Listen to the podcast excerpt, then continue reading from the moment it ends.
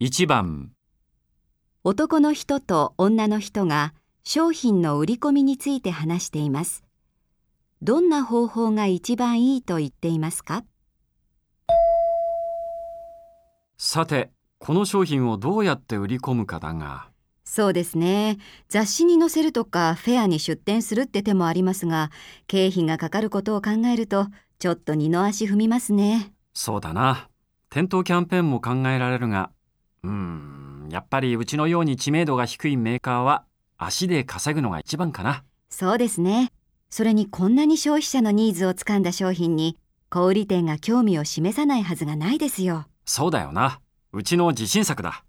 とにかく、1店でも多く小売店を回って、徹底的に商品説明をして歩くことにしよう。わかりました。じゃあその方向で早速営業で打ち合わせをします。